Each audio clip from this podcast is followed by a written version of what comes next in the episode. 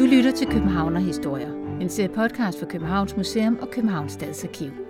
Det er historier, hvor du kommer med ud i byen, ind i arkivet og med rundt på museet, til fortællinger om byens levede liv igennem århundreder.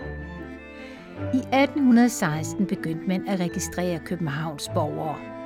Det gamle materiale er unikt historisk kildemateriale, der giver indblik i fortidens københavnere. Materialet befinder sig på Københavns Stadsarkiv og på nettet takket være frivillige borgere, der taster alle de gamle oplysninger ind. Anders Møller og Signe Trolle Grunemann er begge arkivarer på Stadsarkivet. De fortæller, hvorfor københavnerne er blevet registreret op igennem historien, og Signe Trolle Grunemann fortæller, hvem der har glæde af materialet i dag. En stor gruppe af vores brugere er slægtsforskere. Slægtsforskning er jo mm, med rette en rigtig spændende aktivitet, fordi man kobler det enkelte menneske og ens egen personlige historie og families historie med en større historie, Københavns historie. Og de her øh, personregistreringer, registreringerne om fortidens københavner, er jo en direkte forbindelse til fortidens københavner og til øh, ens egen slægt, hvis man har københavnsk slægt. Så det er rigtig mange slægtsforskere, der bruger de her materialer. Men faktisk så har hvad kan man sige, slægtsforskernes interesse for det her materiale været så stor, så at mange arkiver, også Københavns Stadsarkiv, har samarbejdet med slægtsforskere om at gøre det her materiale endnu mere øh, anvendeligt. Og i Københavns Stadsarkiv har vi gennem 10 år sammen med frivillige borgere øh, hvad kan man sige, hjulpet hinanden med at få det her, de her håndskrevne tekster indtastet. Øh, og det gør man simpelthen, fordi at når så snart det er indtastet, så kan man søge i det, og det er jo en enorm genvej for rigtig mange af de mennesker, der gerne vil tilgå deres københavnske familiehistorie ved, at man kan søge direkte, og ikke behøver at skulle læse de gamle krøllede bogstaver, man kan, kan søge online øh, i det. Anders Møller, hvad er det så for noget materiale, I har herinde på Stadsarkivet? Det er blandt andet mandtaler og registerblade, der blev ført af Københavns politi i 1800-tallet. Nu går vi ned og kigger på noget af det. Og så går turen ned ad metaltrapperne til kælderen under Rådhushallen. Og måske har du aldrig tænkt over det. Men hernede under stadsarkivet og Rådhushallen er rækker af reoler fulde af brune arkivkasser. Anders Møller fortæller, hvad det er for materiale. På arkivet, der kan vi blandt andet finde politiets mandtaller, og hernede, der er også politiets registerblad. Øh, Københavns mandtaller, det er den første måde, hvor man sådan rigtig begyndte at holde tæt øje med københavnerne i 1800-tallet. Der førte man lister to gange om året over alle københavnere, der var ældre end 10 år. Det startede man med i 1816, og man fortsatte frem til 1923. Politiet de gik rundt og delte skemaer ud til byens husejere og udlejere, og det var så deres opgave at skrive ned på, hvem der boede i deres op- opgang eller i deres udlejningsejendom. De skulle skrive deres beboere ned i tre forskellige kategorier, skulle de fordeles. Der var beboere og børn over 10 år, så var der tjenestefolk, og så var der logerende. Og kigger vi her på Adelgade 10, så kunne man altså se, at der både var beboere, der var en detailhandler, der boede sammen med hans familie. De havde også en øh, tjenestepige, der hed Dagmar. Og i etagen nedenunder, der var et ægte par med børn, der også udla- havde værelser, de udlejede til arbejdsmænd blandt andet. Så man kan sige, i, i de her mandtaler, der er altså masser af informationer om københavnerne, hvem de er, hvad de, hvordan de har boet, og hvor gamle de har været, og hvad de har arbejdet med. Og det særlige ved de her mandtaler, det er, at de egentlig blev ordnet efter geografi.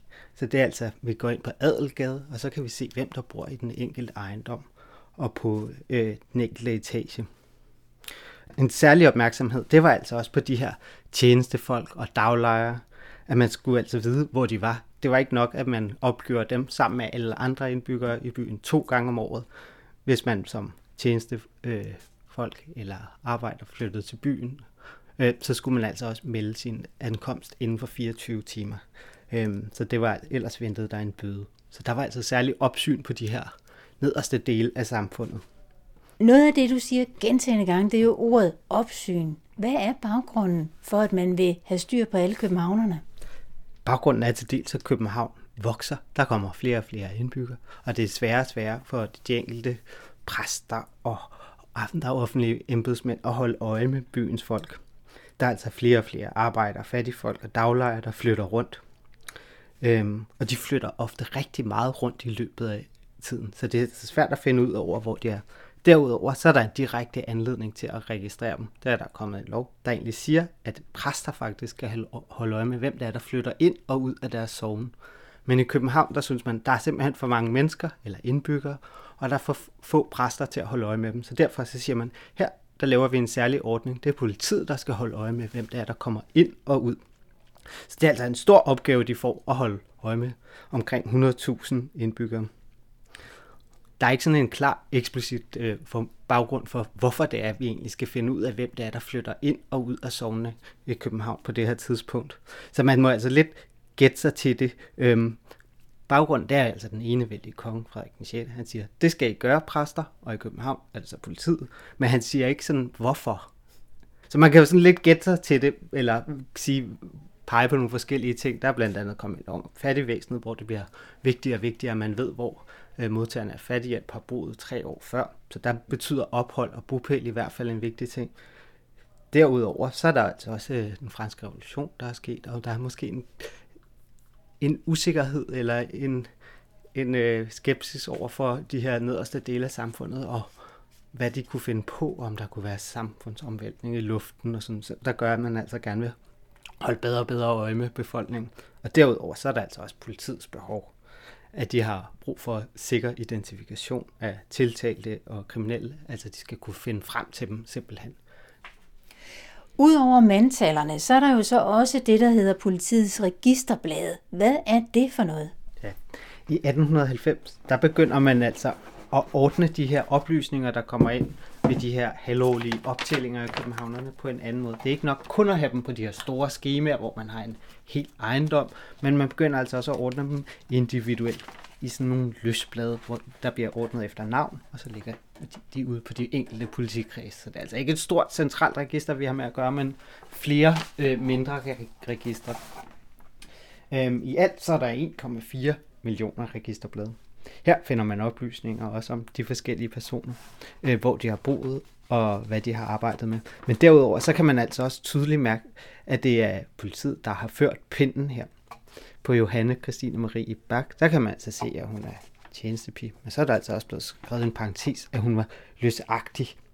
Øhm, så man kan sige, at politiet de har altså også ført nogle oplysninger ind, der måske ikke altid har, har været grund til at indføre, men hvor de alligevel, eller grunden til at indføre dem, det er måske egentlig på grund af deres øh, politimæssige arbejde, at de egentlig fører register over, hvem, hvem der bor i deres enkelte kreds.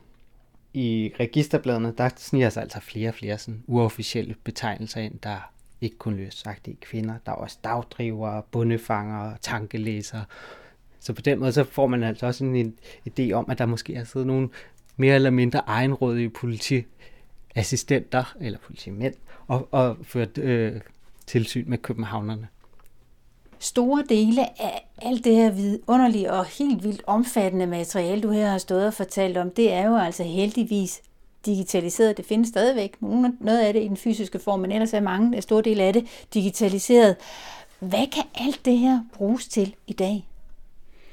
Ja, altså man kan sige, at slægtsforskerne, som jeg talte om tidligere, de er jo interesserede i de her oplysninger sådan på et individniveau.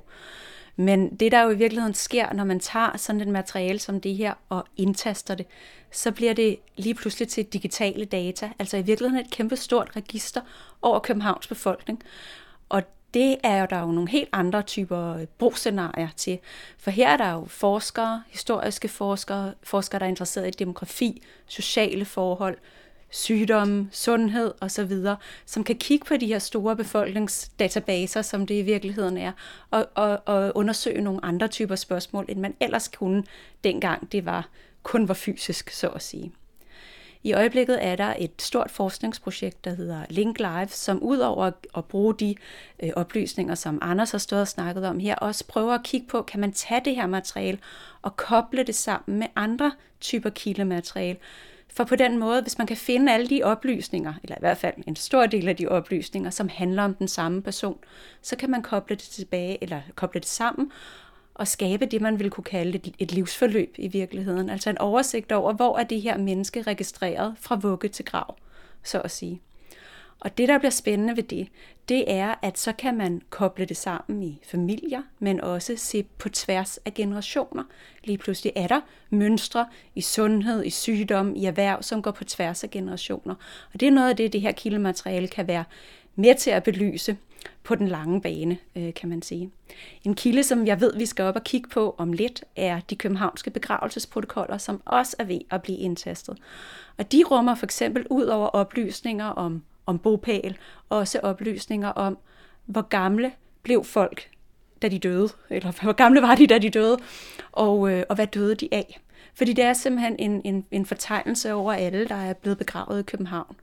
Øhm, og der får forskerne jo lige pludselig nogle andre typer oplysninger. De får nogle, nogle sundhedsrelaterede oplysninger netop om dødsårsag.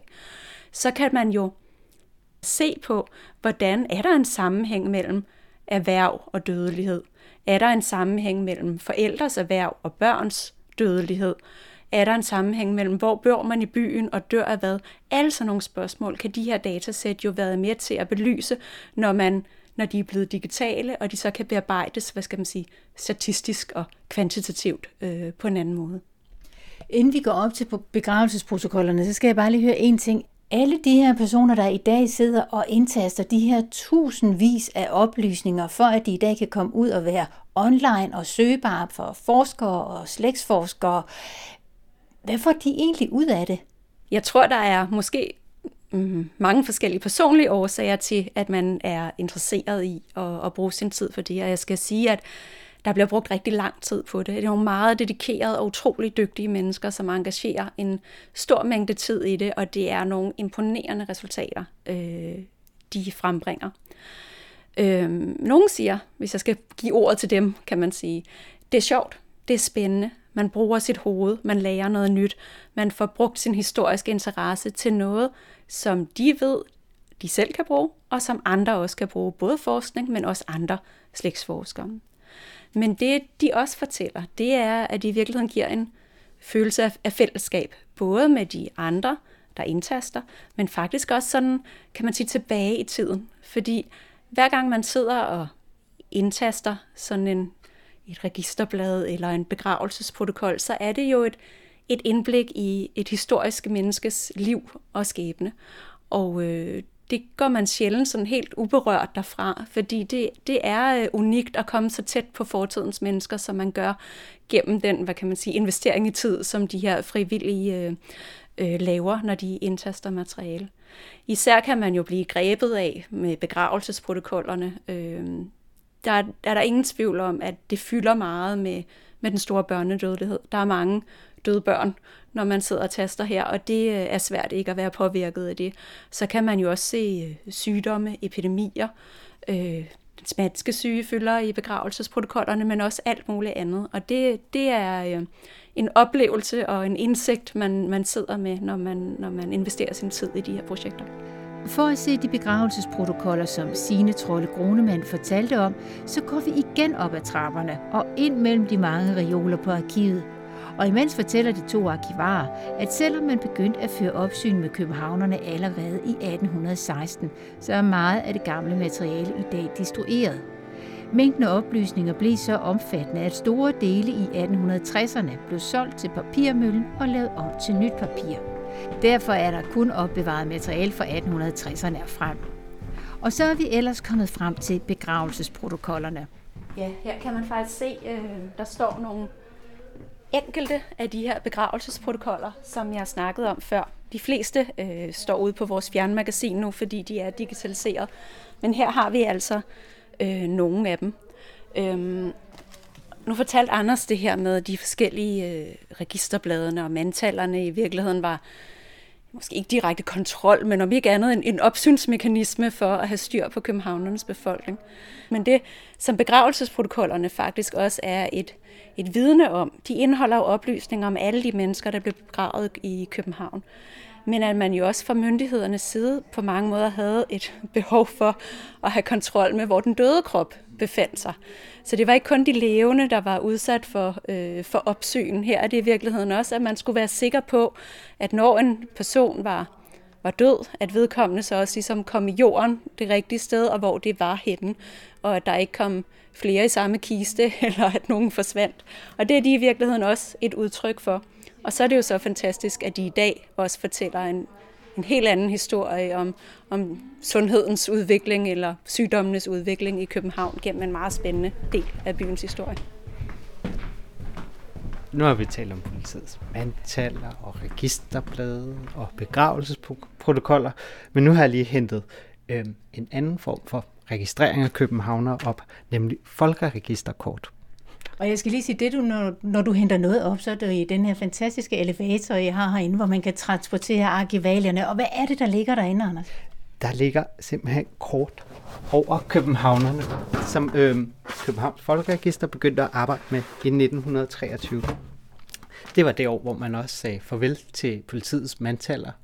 Det var altså ikke længere politiet, der skulle holde opsyn eller kontrol med, hvem der boede i København.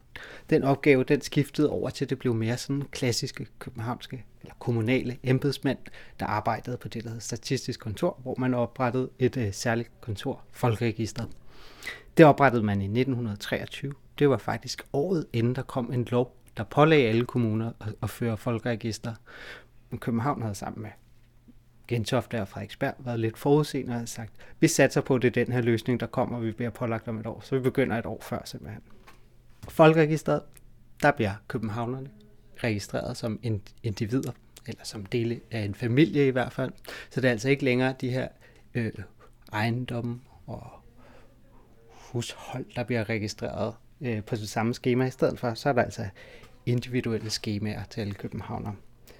Den her individuelle registrering, den, den finder sine argumenter ret mange forskellige steder. Men blandt andet, så var der altså også flere, der påpegede, at, at de her fælles skemaer, at de altså også havde nogle problemer ved at, at det var svært at få alle københavnere til at, at lade sig skrive på dem, fordi de simpelthen var mere nysgerrige på, eller der var mange, der gerne ville stå sidst på dem, eller udfylde dem sidst, sådan at de kunne se, hvem der ellers stod i, boede i sin ejendom og oplysningerne og dem, om dem. Det blev i hvert fald fremsagt som et argument for det. Øhm, men ja, hvis vi kigger nærmere på et kort, så skal jeg lige finde det. Så er det altså et øh, meget massivt, det er sådan et stykke pap. Det er et øh, hårdt stykke papir, der er skabt til at bestå i flere år, der indeholder oplysninger om, øh, i det her tilfælde, så er det en, der hedder Erik Alkvist. Han er hovedpersonen, men derudover er der altså også oplysninger om hans kone, ægtefælle, øh, Jakobine og deres børn, Bertil og Edith. Der står, hvor de har boet ude i byen på den ene side. Det minder meget om øh, de oplysninger, vi havde før. Men derudover, så kommer der altså flere og flere stempler på. Øh, der kommer noget for F28 og B29, det betyder, at han har stemt eller fået valgkort til folketingsvalg og til valg til borgerrepræsentationen. Derudover så er der altså også muligheder for, at, at kommunen kan indføre oplysninger om hans statsborgerskab og, straffeforhold og umyndiggørelse, konkurs, skat øh, og fattighjælp. Alle de her ting, det er altså en måde, hvor man samler oplysninger på det her folkeregisterkort. Og man kan sige, når man, når det blev debatteret om, hvorfor det var, at København skulle være hurtigt ude og have et folkeregister, så er det altså også fordi, at man tænkte, at kommunen den voksede og voksede. Der kom flere og flere tidlige velfærdsordninger til, der var børnepenge, der var en stor opgave, der var alderdomshjælp, og der skulle altså flere skatteindtægter ind, men der var altså også behov for at holde øje med, hvor københavnerne boede. Der var altså flere hensyn, der spillede ind, når man valgte at indføre folkeregistret. Øhm, det var blandt andet, at man ville kunne holde bedre styr på københavnerne, få skatteindtægter ind. Man ville også kunne holde bedre styr på øh, de fædre, var det jo typisk, der flyttede væk fra deres børn og familier til en anden kommune og undlod at betale øh, børnepenge. I de tilfælde, så var det kommunen, der hang på børnepengene, altså skulle betale for dem. Så derfor så var der altså en interesse også i økonomisk henseende i at, at holde øje med borgerne, finde ud af, hvor er de henne. Øhm, derudover, så var der altså også andre argumenter, der spillede ind. Der var også øh, tale om, at, at det her folkeregistersystem, det ville kunne underbygge eller understøtte sådan administrationen i hele kommunen. Ikke kun skattevæsen, men også belysningsvæsen og valgvæsen og politivæsen. Mange også undervisningsvæsenet også. At det ville altså kunne hente gavn af at, at kunne gå ind og, og hente oplysninger i et, i et centralt register for Folkeregisteret. Det var altså ikke længere lagt ud på forskellige politikkreds, men det var altså samlet for hele Københavns Kommune, havde man et register. I 1968 der blev de forskellige kommunale folkeregister, de blev lagt sammen i et stort register, det er det centrale personregister. Øhm, I mange år op til, der havde man egentlig snakket om, om, at det kunne være smart at samle alle de her folkeregisterkort, der var rundt omkring i landet, men det var altså ikke teknisk muligt at holde styr på de her flere millioner kort, der var, og alle de her millioner af ændringer, der også var hvert år. Øhm, men i 1960'erne, der begynder man at kunne se for sig, at det godt kan lade sig gøre. Det kan lade sig gøre med hulkortteknologi og med EDB. Og derudover så har man altså også et stadig større stigende behov for, at man, øh, at man skal oprette det her øh, store fællesregister. Det er fordi, man taler om at indføre kildeskat, hvor man altså begynder at beskatte på en anden måde. Man beskatter ud hos arbejdsgiveren, så derfor har man altså styr for, behov for at kunne holde styr på øh, alle danskere, så det ikke længere kun er københavnerne, man holder styr på. Med CPR-registret nærmer vi os nyere og mere genkendelige tider. Men de kilder, som de frivillige indtaster og som er digitaliseret, det er noget helt andet og meget ældre materiale, fortæller sine troldegronemand. En spændende ting omkring det her materiale, det er jo, at det er gammelt for det første. Det handler jo om københavnere, der for længst er døde, og det er øh, noget gammelt materiale, som også, hvad kan man sige, er frit tilgængeligt, hvis du vil ind på arkivet og kigge på det. Det, der er spændende, synes jeg, når det bliver indskrevet og digitaliseret på den måde, som, som vi er i gang med, og som mange arkiver i Danmark også er i gang med for tiden, det er, at det får en ny aktualitet, det her gamle materiale. Man kan sige sådan, måske lidt populært sagt, så er der nogle af de forskere, blandt andet i det her projekt Link Lives, jeg snakkede om, hvor de kobler det her materiale sammen om, de, øh, om fortidens personer i hele Danmark så siger de sådan lidt populært, jamen det her det handler i virkeligheden om at føre CPR-registret tilbage til slutningen af 1700-tallet. Og på den måde kan man sige, at det her gamle materiale får et nyt liv og kan bruges til at besvare måske også nogle af de spørgsmål, vi undrer os over i dag, både omkring fortiden, men også omkring, hvor vi kommer fra, sådan sygdom og sundhedsmæssigt. Det materiale, der blev omtalt, befinder sig på Københavns Stadsarkiv. Meget af det, men dog ikke det hele, mandtaler, registerblade og begravelsesprotokoller kan ses og bladres i på Stadsarkivets hjemmeside. Politiets registerblad er indtastet, og de københavnske begravelsesprotokoller er under indtastning af arkivets frivillige. Hvis du har fået lyst til også at være med til at indtaste de krøllede bogstaver til gavn for nutiden og forskningen og fremtiden, så kan du læse mere på Stadsarkivets hjemmeside på kbharkiv.dk. Arkivarerne Signe Trolle Grunemann og Anders Møller fortalte, musikken var lavet af Mads Kok. Du har lyttet til Københavner Historier, en serie podcast fra Københavns Museum og Københavns Stadsarkiv, produceret af Sara Nissen og Dorte Chakravarti.